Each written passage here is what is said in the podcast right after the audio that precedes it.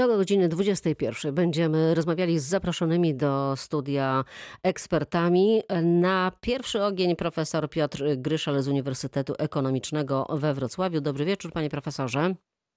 Dobry wieczór Państwu, dobry wieczór Pani redaktor. Rozmawialiśmy ostatnio, kiedy okazało się, że ferie będą w jednym terminie, wszystko stanie. E, przedsiębiorcy, szczególnie z tych kurortów górskich, byli załamani. E, przedsiębiorcy, hotelarze, właściciele, właściciele stoków e, apelowali wtedy do rządzących o to, żeby zmienić decyzję. Jak wiemy, ta decyzja się nie zmieniła. Co więcej, lockdown, czyli to zatrzymanie, dalej trwa trwa. Jak w Pana ocenie wygląda teraz ich sytuacja? E, sytuacja branży turystycznej jako takiej jest e, bardzo trudna, e, ponieważ gospodarka turystyczna rządzi się swoimi prawami sezonowości. I tutaj pracuje się w, przez pewien okres roku żeby później móc e, przetrwać te okresy, kiedy e, tego ruchu turystycznego nie ma. No wiadomo, I... teraz święta, ferie to jest ten najbardziej tak. gorący okres. To był okres zawsze, mówiąc kolokwialnie, żniw turystycznych. One pozwalały zarobić na późniejszą późniejszy okres, okres wiosenny, kiedy tych y, turystów było dużo, dużo mniej. A wiadomym jest, że y, ci wszyscy przedsiębiorcy mają do utrzymania swoich pracowników. Y, w tej chwili coraz mniej osób zatrudnia się sezonowo. Pracowników trzeba, żeby to był dobry pracownik, to go trzeba potrafić zatrzymać przez cały rok. E, dodatkowo mm, przedsiębiorcy mają pewne zobowiązania mm, kredytowe, leasingowe, bo wiadomym jest, y, że duża część gospodarki oparta jest na kredytach. I w momencie, kiedy y, rząd wprowadził ograniczenia, kiedy przedsiębiorcy nie mogą zarabiać y, teraz, to jest dla nich katastrofa. Ale e, czy za tą idą bankructwa, rzeczywiste bankructwa, czy jeszcze za wcześnie, żeby o tym mówić? E, powoli już obserwuje się e, może nie tyle bankructwa, co wyrejestrowywanie firm. Po prostu wielu przedsiębiorców turystycznych likwiduje swoje firmy, właśnie próbując uciekać przed bankructwem, przed licytacją i zamyka. Poza tym te, te, też te stałe opłaty można wtedy jakoś zredukować, w jakiejś części przynajmniej. Tak, to jest właśnie e, problem również kosztów stałych, e, różnego rodzaju czynszów, które się ponosi, ale no, na zamknięcie przedsiębiorstwa mogą sobie pozwolić ci przedsiębiorcy, którzy na przykład nie mają dużych obciążeń kredytowych ani albo leasingowych wielu na przykład przedsiębiorców, którzy y, dzierżawili y, obiekty i prowadzili obiekty dzierżawione, y, gdzie musieli płacić czynsz dzierżawny, rezygnuje z takiej dzierżawy, oddaje je właścicielom z powrotem w posiadanie, a samemu próbują znaleźć inne źródło utrzymania. Dość spektakularnie tak więc... wyglądała sytuacja choćby właścicieli stoków narciarskich, które zostały naśnieżone, no i zatrzymane po prostu. Wyciągi tak, nie chodzą. Ale to y, wielu przedsiębiorców, stoki narciarskie wymagały pewnej inwestycji. Y, wymaga, y, zrobiono inwestycje na przykład w modernizację sprzętu, y, w zakupy inwestycyjne, na przykład nowe armatki. Naśnieżanie. Wy, naśnieżanie. Wydano pieniądze, które zarobiono w ubiegłym roku, naśnieżono te stoki, a to są dziesiątki tysięcy złotych, i nagle właściciele dowiedzieli się, że nie będą mogli y, pracować. No to wszystko y- są naczynia powiązane, bo teraz za tym idą hotele, które stoją y, puste, które no jeszcze jak mały rodzinny hotelik, to powiedzmy, że e, może te straty nie są jakieś y, olbrzymie. Nie ma przychodów, ale nie ma strat, nie? Ale przy dużych obiektach to znowu. To jest tak. ale również, pani redaktor, to nie są wyłącznie, to nie jest wyłącznie ta e, najściślejsza branża turystyczna, bo musimy e, sobie zdać sprawę, że gospodarka turystyczna e, oparta jest na efekcie mnożnikowym i to jest e, cały układ naczyń powiązanych. I w tym momencie, jeżeli do miasta nie przyjeżdżają turyści, to i piekarze mniej chleba y, upieką, dostawcy, którzy dostarczali y, produkty spożywcze do y, gastronomii, do obiektów hotelarskich, im też skończył się popyt, sprzedają mniej. Firmy transportowe zarabiają mniej. Wystarczy zobaczyć, że na przykład y, większość kursów zawiesili przewoźnicy autobusowi. Pralnie nie którzy... mają towaru, nie dostają też tak. E, pościeli od hoteli i tak dalej, i tak dalej, i tak dalej. Panie profesorze, jak pan widzi pomoc, która jest oferowana? Co jakiś czas e, słyszymy o kolejnych tarczach. E, ta pomoc y, pojawia się, y, chociaż ja odnoszę wrażenie, że jest ona robiona trochę y, po omacku i na ślepo. Niby mówi się, że ma ona trafiać celowo do konkretnych branż. Teraz chyba jednym z najpopularniejszych pojęć krążących jest kod PKD. Mm, słynne PKD, Czy... tak, już wszyscy tak, wiemy, co to znaczy PKD. PKD w tej chwili. I y, okazuje się, że y, pomija się niektóre branże, albo na przykład wiemy, że y, wiele przedsiębiorstw ma wiele kodów PKD, a okazuje się, że ważny jest kod dominujący.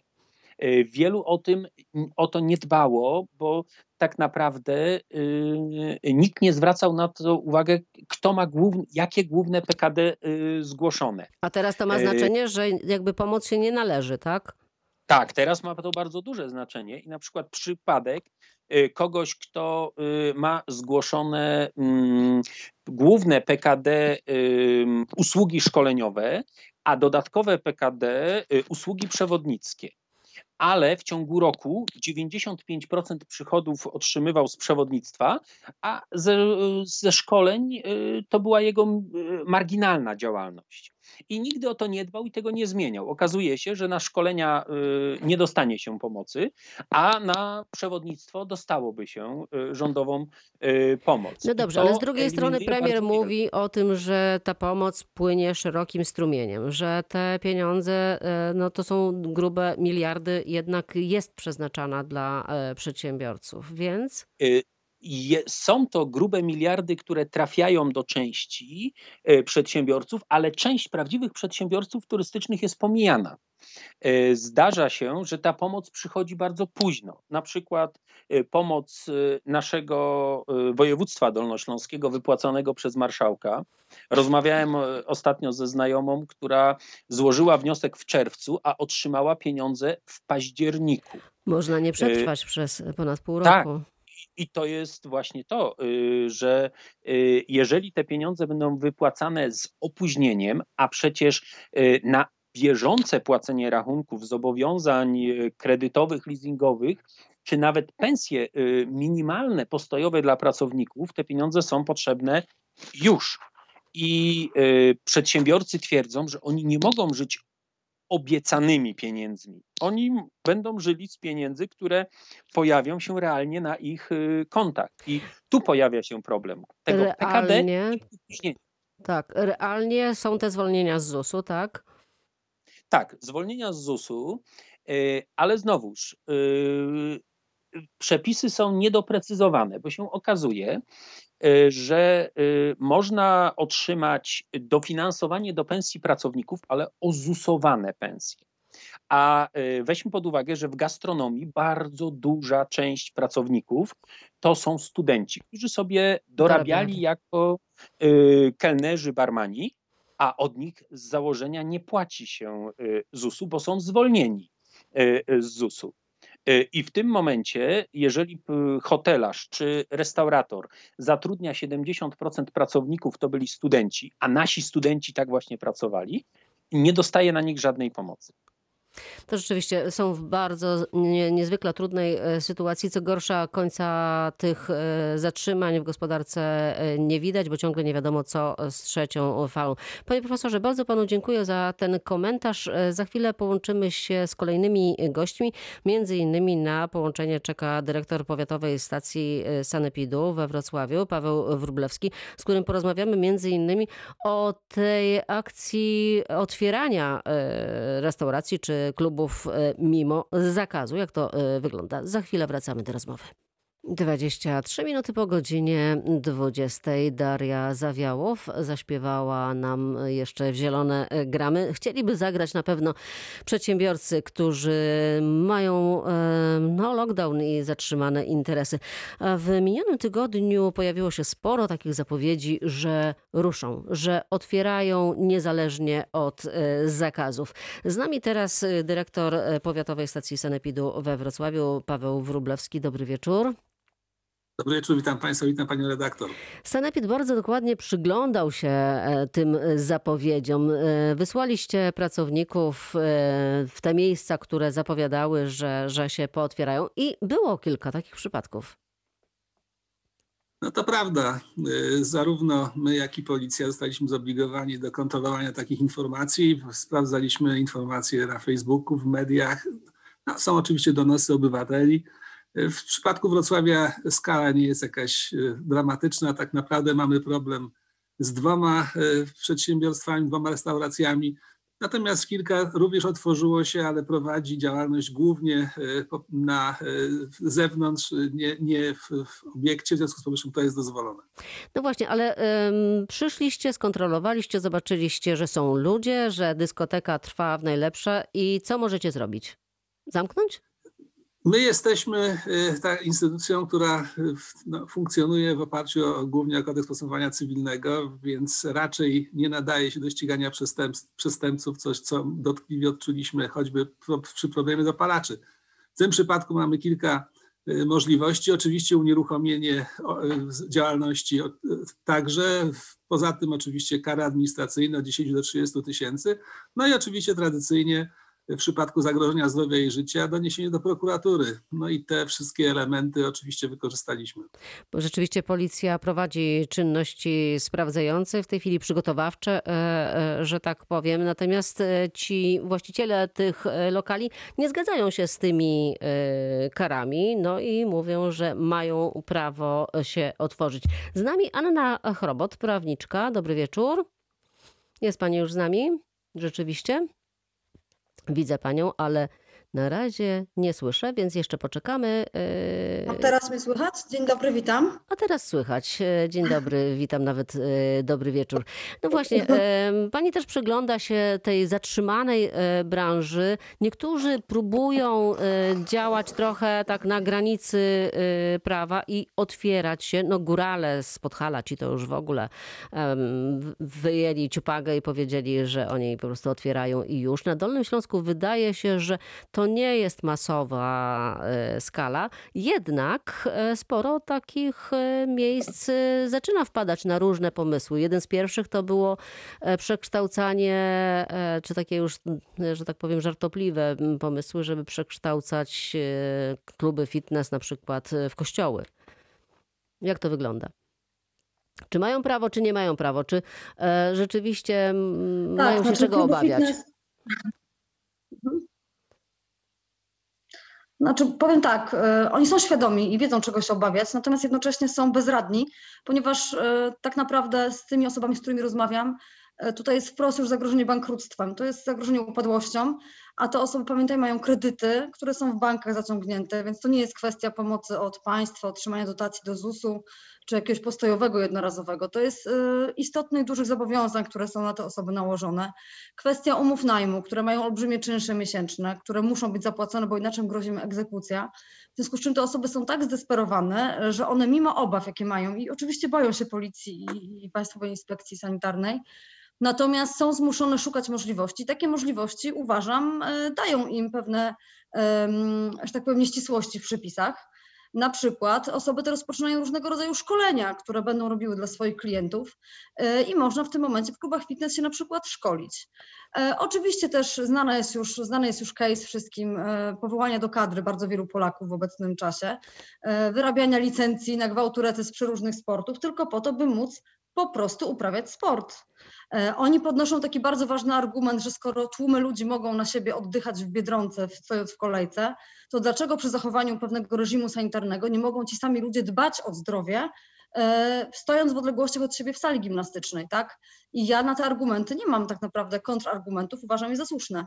Dobrze, to mm, Paweł Wróblewski, dyrektor Sanepidu jest e, e, razem z nami. Czy rzeczywiście Pana zdaniem to zatrzymanie choćby tych właśnie klubów fitness, czy to jest tak niebezpieczne dla, dla tych uczestników, tych ludzi, którzy chcą uprawiać ten sport? No, pani mecenas wykazała właśnie się taką przeciętną wiedzą, z której e, oczywiście wynika e, taka próba dochodzenia logicznego do pewnych działań. No, epidemiologia działa trochę na innych zasadach. Epidemiologia posługuje się e, dużymi liczbami, metodami statystycznymi. Czyli krótko mówiąc, oczywiście, idąc tą logiką, skoro można stać w Biedronce po, po chleb, można również ćwiczyć, ale idąc logiką epidemiologii, lepiej stać w Biedronce, y, potrzeba kupić to jedzenie, niż biegać jeszcze do siłowni i dodatkowo narażać się na zarażenie na na, na, zarażenie się na przykład w, przypadku, w naszym przypadku COVID-19. A były Także... takie przypadki, że rzeczywiście gdzieś było jakieś ognisko w jakimś e, klubie e, fitness choćby? Czy w dyskotece? Z fitnessu nie pamiętam, ale z dyskotek oczywiście wiele takich ognisk pamiętam. W związku z powyższym jest to realne zagrożenie. Zresztą amerykańskie badania wyraźnie wskazują na to, że osoby korzystające na przykład z żywienia zbiorowego i z restauracji dwukrotnie częściej chorują na COVID-19 niż ci, którzy nie e, korzystają. Także tu mamy, musimy naprawdę no, nie, nie, popadać w tą taką logikę, można powiedzieć, powszechną, aczkolwiek zgadzam się z panią mecenas, ponieważ wiele, przez wiele lat no, współpracowałem z branżą turystyczną, z branżą gastronomiczną, również jako prezes Dolnośląskiej Organizacji Turystycznej. Ja znam te problemy i to jest naprawdę dramat. Ja osobiście uważam, że tak jak zresztą no, pani mecenas zwróciła to uwagę, pewne kwestie można by uregulować tak, żeby jednak umożliwić przynajmniej część działalności przedsiębiorcom. Natomiast niestety pamiętajmy o tym, że my y, dzisiaj ponosimy konsekwencje tak naprawdę nie tylko samej pandemii biologii wirusa, ale naszej niesubordynacji. Przecież pamiętamy, chyba nikt nie, nie sądzi, że noszenie maseczki na pustej ulicy ma jakiś sens epidemiologiczny że noszenie maseczek na przykład w parkach, jak to było na początku pandemii. W lesie nawet nie można było wejść do lasu nie ma żadnego znaczenia epidemiologicznego. To zostało wprowadzone dlatego, ponieważ niestety znaczna część społeczeństwa była niesubordynowana i trzeba było, mówiąc kolokwialnie, przykręcić śrubę. No dobrze, ale były też zapowiedzi e, pozwów e, zbiorowych, restauratorów na przykład. Pani Anno, e, czy coś takiego rzeczywiście się pojawiło? Tak, czy to tak, było tylko tak. straszenie? Nie, nie jest straszenie. W tym momencie e, chociażby we Wrocławiu powstały już konkretne zapisy na pozwy zbiorowe. E, kilku prawników zdecydowało się wprost e, skierować swoją ofertę do branży, między innymi fitness i oferuje tak naprawdę symboliczną opłatę przystąpienie do pozwu zbiorowego. E, licząc na sukces związany z tym, iż uważają, że przepisy rozporządzeń wydanych w tej sprawie są niekonstytucyjne, w związku z czym e, tak naprawdę wysoko bardzo szacują swoje szanse wygranej. Też biorąc pod uwagę treść ostatnich wyroków, które były wydawane przez sądy administracyjne, tak naprawdę można powiedzieć, liczą na to, że jednak wygrają te sprawy dla swoich klientów. Mm, jeszcze odnosząc się do komentarza e, mojego przedmówcy, to jest tak, że e, branża fitness, ja użyłam argumentu nie stania w Biedronce tak w kolejce versus zajęcia w branży fitness i słusznie pani e, reporter zapytała, czy mamy jakiekolwiek dowody tego, że ta epidemia w tych klubach fitness się roznosi? I, i sam pan przyznał, że takich badań nie ma. I ja wiem, że branża fitness bardzo szczegółowo śledzi wszystkie wyniki e, po to, żeby jakby być przygotowanym na taką ewentualność. I niestety nie ma żadnych badań, jeżeli chodzi o Polskę przynajmniej opublikowanych, w których byłoby wskazywane, że te ogniska są w branży fitnessowej, bo ci ludzie naprawdę, jeżeli ktoś próbował z nimi rozmawiać i, i chodzić do tych klubów i sprawdzać, zresztą może pan też miał taką okazję, oni się bardzo podporządkowali tym najwyższym rygorom, które pojawiły się już w maju w kwietniu, trzymają olbrzymie odległości między zajęciami, poświęcili kupę pieniędzy na to, żeby kupić środki dezynfekcji. Ja osobiście, znając bardzo wielu ludzi, którzy chodzi na takich klubów, nie znam ani jednego przypadku zarażenia. W związku z czym no, wciąż uważam, że walka o zdrowie jednak w klubie, który, który jak gdyby to zdrowie, to zdrowie promuje, jest bardzo ważną potrzebą życiową i taką naszą niedojrzałością społeczną jest to, że uważamy pójście po raz dziesiąty do Biedronki tego samego dnia za tak samo ważne albo bardziej ważne niż pójście i uprawianie zdrowego sportu. Więc nie porównywałabym tego tak jednoznacznie na korzyść tych cudzysłowie zakupów w Biedronce. E, panie e, dyrektorze, e, teraz do pana Pawła Wróblewskiego jeszcze się zwrócę. Rzeczywiście pojawia się sporo wyroków takich, które są niekorzystne dla tych karanych. Znaczy dla karanych są korzystne właśnie. Jakby są podważane te decyzje i mandaty i kary administracyjne. No te wyroki e, rzeczywiście są, tylko trzeba brać pod uwagę, że są to wyroki z początku okresu pandemii, gdzie rzeczywiście te procedury były niedopracowane, no a prawnicy oczywiście jak to prawnicy potrafią znaleźć e, naj, najmniejszy drobiazg i odwrócić kota ogonem. E, te wyroki nie mówią o tym, że nie wolno nosić maseczek, czy, czy, czy trzeba, czy po prostu nie jest to obowiązkowe, tylko najczęściej no można powiedzieć, y, czepiają się procedur takich drobnych, choćby na przykład, że nie wiem, inspekcja nie wezwała na przesłuchanie i, i tylko orzekała na podstawie Czyli jakieś policji. formalne, tak? E, tutaj tak, uchybienia. Ja tylko przypomnę y, słynny wyrok pani ekspedientki, która najpierw została skazana za to, że nie, że nie sprzedała, odmówiła usługi panu bez maseczki, a potem oczywiście sąd y, tą, tą, tą bezsensowną kompletnie decyzję zmienił. Te, w tej chwili też ja naprawdę przestrzegałbym szczególnie przed takimi, takim doradztwem takich, można powiedzieć, amatorów prawników, szczególnie z zakresie politycznym, ponieważ szermowanie niezgodnością z konstytucją jest bardzo trudne. Tak naprawdę i my jako Sanepid i policja no, posługujemy się po prostu przepisami, które są wydane. Nie nam jest orzekać, czy to jest zgodne z y, y, konstytucją, czy nie. Także niestety, jeżeli na podstawie aktualnego prawa inspektor sanepidu czy policjant podejmuje działania, to podejmuje zgodnie z prawem. I oczywiście mamy świadomość, że na przykład problem, że nie wprowadzono stanu wyjątkowego, a do nowelizacji ustawy chorobach zakaźnych wpisano pewne elementy, które tak jakby przynajmniej y, no, teoretycznie były zabezpieczone do poważniejszych y, sytuacji, na przykład do ustawy o stanie wyjątkowym, no to tu można dyskutować, ale tu można dyskutować na poziomie Trybunału Konstytucyjnego albo oczywiście w sądzie. Natomiast pamiętajmy, że te kary idą wielofalowo i większość z nich ma niestety swoje oparcie w ustawie o chorobach zakaźnych, więc mówienie o niekonstytucyjności jest naprawdę, no to jest taki trochę naciąganie. Nikogo nie będziemy y, namawiać tutaj do y, łamania prawa. Najważniejsze jest przestrzeganie prawa, no i oczywiście bezpieczeństwo. A jak Sanepid potraktuje takie zapowiedzi na przykład, czy też próby już wynajmowania powierzchni do pracy w restauracjach? Niektórzy restauratorzy na przykład podpisują umowę z klientami. Na przykład są już takie pomysły też, że e, klienci przychodzą, podpisują umowę jako degustatorzy, czy też e, eksperci od smaku, że to zupełnie inna umowa. To, to nie jest otwarcie. No jest wiele pomysłów, na przykład zakładanie stowarzyszeń no, i, i zapisywanie się do stowarzyszenia i traktowanie spotkania jako spotkanie służbowe no, no, spotykamy się trochę, no to jest to taka trochę zabawa w kotka i myszkę, my to rozumiemy i oczywiście my się aż, no nie angażujemy się w to w taki sposób, żeby naciągać w jakiś sposób nasze decyzje. Jeżeli mamy numer PKD, który no, widzimy, że został tak naprawdę e, usankcjonowany niedawno, który no, nie uprawni, znaczy nie, nie wymusza zamknięcia ustawowego przedsiębiorstwa, no to my się do tego nie czepiamy. Natomiast pamiętajmy o tym, że cały czas wszystkich obowiązuje ograniczenie gromadzenia się w przestrzeni publicznej, i po prostu, no niestety nie ze wszystkich paragrafów możemy takiego restauratora usprawiedliwić. Natomiast oczywiście no, patrzymy też i miarkujemy w pewnym sensie swoje działanie e, też i e, no, taką, można powiedzieć, odpowiedzialnością restauratora. No rzeczywiście, jeżeli te stoliki są odpowiednio odizolowane, jeżeli jest zapewniona, e, zapewniony reżim sanitarny, no to na pewno nie będziemy jakoś specjalnie tutaj, można powiedzieć, doszukiwać się winy, ale niestety pamiętajmy zawsze o tym, że i inne przepisy są złamane.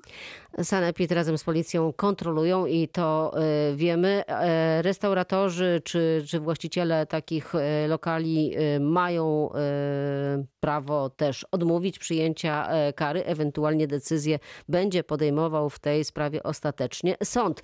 Tak, I ale to... trzeba też wskazać, przepraszam, że wejdę w słowo, że nie jest prawdą, co powiedział pan dyrektor, że że te przepisy i te wyroki nie dotyczą konstytucyjności przepisów rozporządzeń. Dotyczą, panie dyrektorze. Proszę zapoznać się z wyrokami sądów w Warszawie, w innych miejscowościach e, administracyjnego, chociażby wydanego w lipcu. Są konkretne e, sygnatury akt i konkretne zapisy tych uzasadnień, które mówią o tym, że przepisy zostały wydane rozporządzeń z naruszeniem e, prawa i konstytucji. Więc proszę gdyby też nie rzucać, nie wprowadzać naszych odbiorców w błąd i mówić, że to są tylko drobne uchybienia proceduralne. Nie, wprost sąd wskazał, że doszło do przekroczenia delegacji ustawowej. Więc w oparciu o to myślę, że moi koledzy prawnicy będą działać. A ostatecznie Pani decyzję mecenas, ja tak chcia, chciałem, sąd. wytrzymałem kwestię, kwestię, można powiedzieć, y, tych naszych punktów fitness, z których często korzystam. Bo nie chciałem się Korzystał pan kiedyś. Proszę, proszę naprawdę nie wprowadzać państwa w błąd. Pani dobrze wie, że pewnie większość z tych y, wyroków opiera się na wyroku opolskim, gdzie tak naprawdę jednym z elementów y, w uzasadnieniu jest dotykanie kwestii konstytucyjności. Natomiast to jest tylko jeden z elementów i jestem przekonany, że inspekcja sanitarna odwoła się od tych wyroków i stawiam dolery przeciw orzechom, że większość z tych y, kwestii się nie utrzyma. a ostateczną decyzję podejmie sąd. Do rozmowy wrócimy za kilka minut. Hotelarze, właściciele stoków narciarskich, e, instruktorzy, przewodnicy, wszyscy w kłopocie, restauratorzy, ich też w bardzo dużej mierze dotyczą e, problemy z e, pandemią. Z nami teraz Zbigniew Andrzej Dobek, Stowarzyszenie. Nasz Rynek. Dobry wieczór. Rozmawialiśmy kilka miesięcy temu, o, kiedy wszystko się zatrzymywało, restauracje się zatrzymywały. Wtedy byliście pełni niepokoju. Jakoś trwacie, czy y, ta sytuacja jest teraz jeszcze gorsza niż była? Znaczy sytuacja z miesiąca na miesiąc cały czas robi się coraz bardziej dramatyczna. No co tu się generalnie dziwić, jeżeli my już ponad rok nie pracujemy, w tym danym roku od początku 2020 nie pracujemy już ponad 6 miesięcy, tak więc e, oczywiście chodzi o sumaryczną ilość miesięcy. No, każdego miesiąca jest coraz gorzej, dlatego że każdej jednostce kończą się pieniądze, każdemu inaczej, no i każdy ma zupełnie inne jak gdyby ob, ob, obciążenia, które ma aktualnie do, do, do, do spłacania. Ale wielkich zamknięć, mam wrażenie, nie było jakoś. We Wrocławiu głośna była sprawa e, Laskali, która Tak. właściciel ze łzami w oczach e, opowiadał o tym, że musi zamknąć e, lokal, ale takich głośnych, być może nie słyszymy tylko o tym, e, takich głośnych zamknięć e, chyba nie było. Wszyscy To- jak, to jakoś znaczy- próbują przetrwać. To znaczy, no, mówimy o głośnych, prawda? No, La Scala jest to ikona Wrocławia. Pan Leszek prowadził La Scalę od 25 lat, tak więc no, racja. No, y, może, można też ubolewać, że nie mamy aż tak wielkich restauracji, prawda? No, La Scala miała swoją markę, dlatego o niej wiemy. Ile jest tych tragedii indywidualnych, ile osób się zmaga z tym, co się aktualnie dzieje, no to ciężko powiedzieć, prawda? Ja jeszcze chcę jakby nawiązać do moich przedmówców, e, do pani Ani i do pana dyrektora właśnie odnośnie tego, co się dzieje, więc y, no, jesteśmy przerażeni. Jesteśmy po prostu przerażeni tym, tym, co się dzieje. Patrzymy właśnie, jesteśmy aktualnie rozdarci pomiędzy stroną prawną tego, co dalej możemy robić, w jaki sposób ratować swoje życia, a niestety no, postawą y, jak gdyby państwa, które no, w żaden sposób nam jeszcze do dnia dzisiejszego nie pomaga.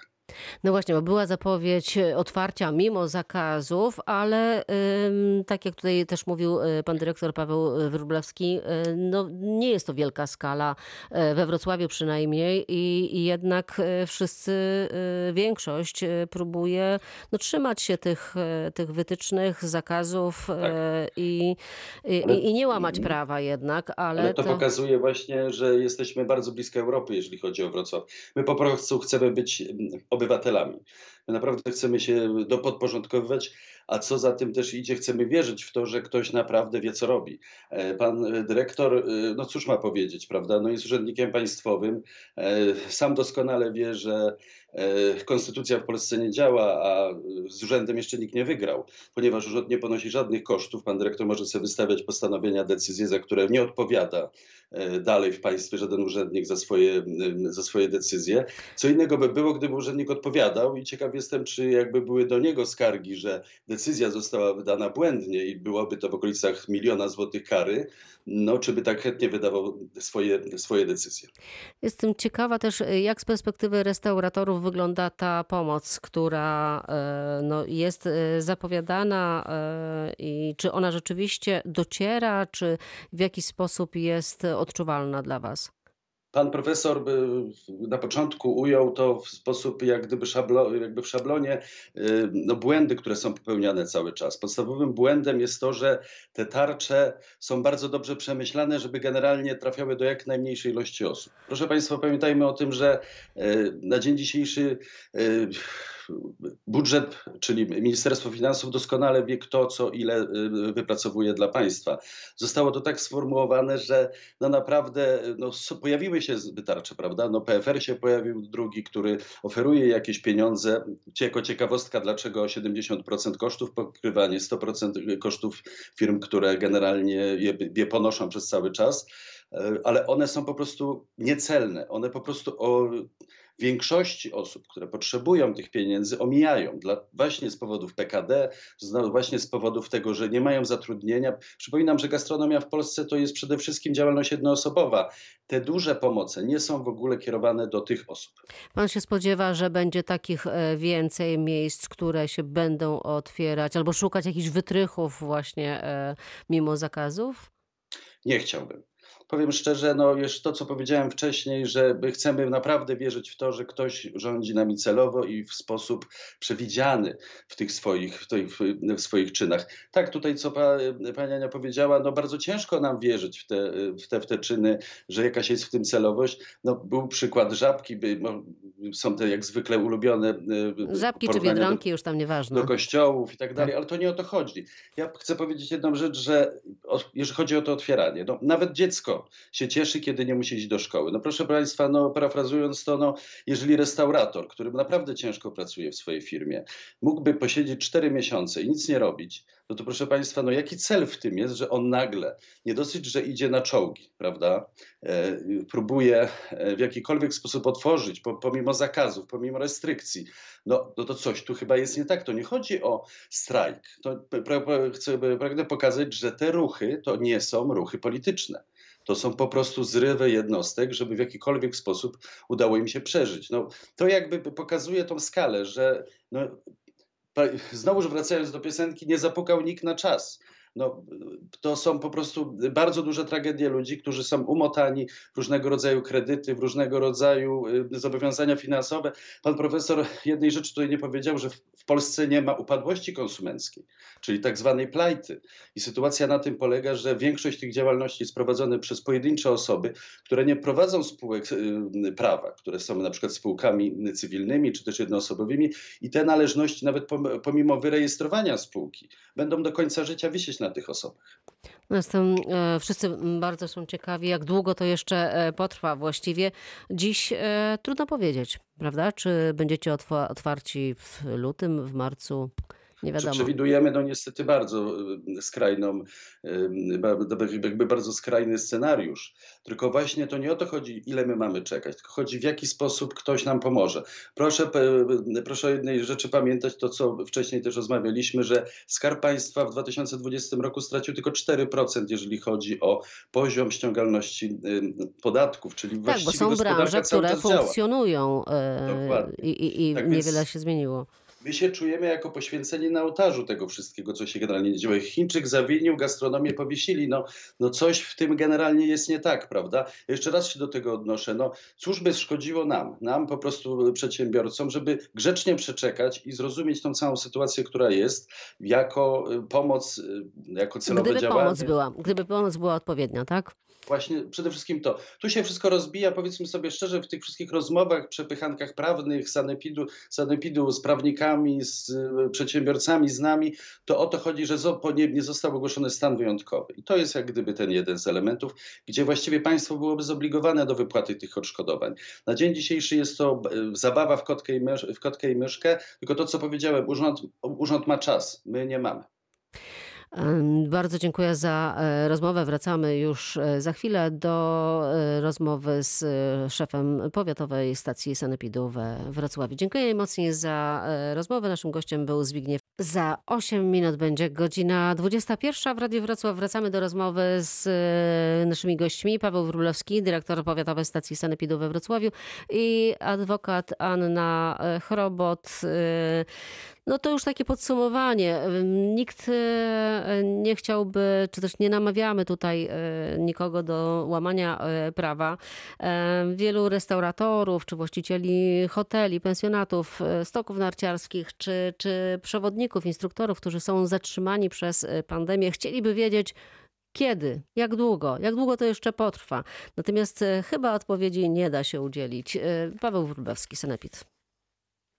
Niestety, y, tak naprawdę, jak wszyscy widzimy, y, Polska jest jedynie od- odbiciem i odzwierciedleniem tego, co się dzieje w skali y, całego świata.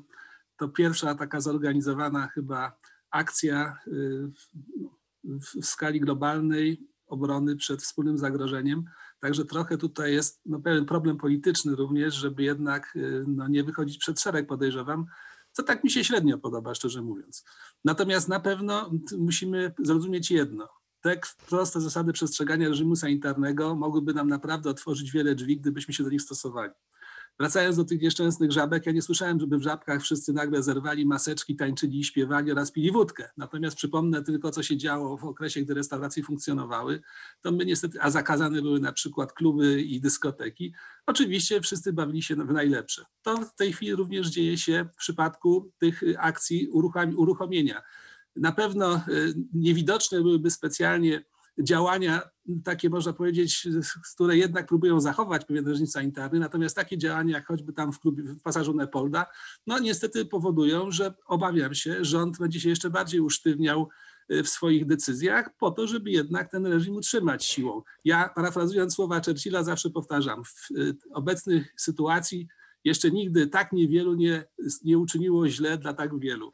No pewnie E, i- tak, tylko y, z, musimy też zwrócić uwagę na to, że to w wielu przypadkach jest desperacja ludzi, którzy już nie widzą wyjścia żadnego i pewnie gdyby ta pomoc była adekwatna, to pewnie nie uciekaliby się do tych różnego rodzaju sztuczek.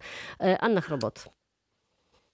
Tak, tak. No właśnie o tej pomocy przede wszystkim już wielu się wypowiedziało, ale jeszcze jedna rzecz myślę, że jest ważna. Zabrakło chyba rozmowy, dialogu pomiędzy branżami poszczególnymi a rządem, bo, bo mi się wydaje, z tego co wiem, jak rozmawiam akurat ja z branżą fitness y, najczęściej, no to stowarzyszenie, które powstało, które jednoczy te wszystkie osoby, ono nigdy nie zostało poproszone też o, o wsparcie, wypracowanie jakichś reguł, które by pomogły. Tymczasem, kiedy my, zwykli ludzie, rozmawiamy z nimi, przecież wyobrażamy sobie na przykład treningi na dworze, tak, outdoorowe. Dlaczego nie można pozwolić na przykład instruktorom prowadzić zajęć, szkoleń gdzieś na zewnątrz w małych grupach, skoro sami powiedzieliśmy przed chwilą, że bieganie w lesie w maseczce jest bez sensu, tak, że już wiemy, że to niczemu nie, e, nie pomoże. Więc zabrakło, i to jest chyba taka gorycz dodatkowa przedsiębiorców w Polsce, że nikt z nimi nie rozmawia o tym, ani co będzie, ani co, co można zrobić lepiej. Oni naprawdę znają swoje branże, znają swoich klientów i być może taki dialog pozwoliłby wypracować lepsze rozwiązania niż te, które są i funkcjonują. I na tym chyba dzisiaj poprzestaniemy. Najmocniej dziękuję. Anna Chrobot i Paweł Grubowski byli naszymi ostatnimi gośćmi e, dziś. E, Za pięć minut będzie godzina e, 21. Elżbieta Osowicz, ja już dziękuję za wspólny wieczór. Za chwilę w Radiu Wrocław e, wiadomości i Magdalena Bajor. Do usłyszenia.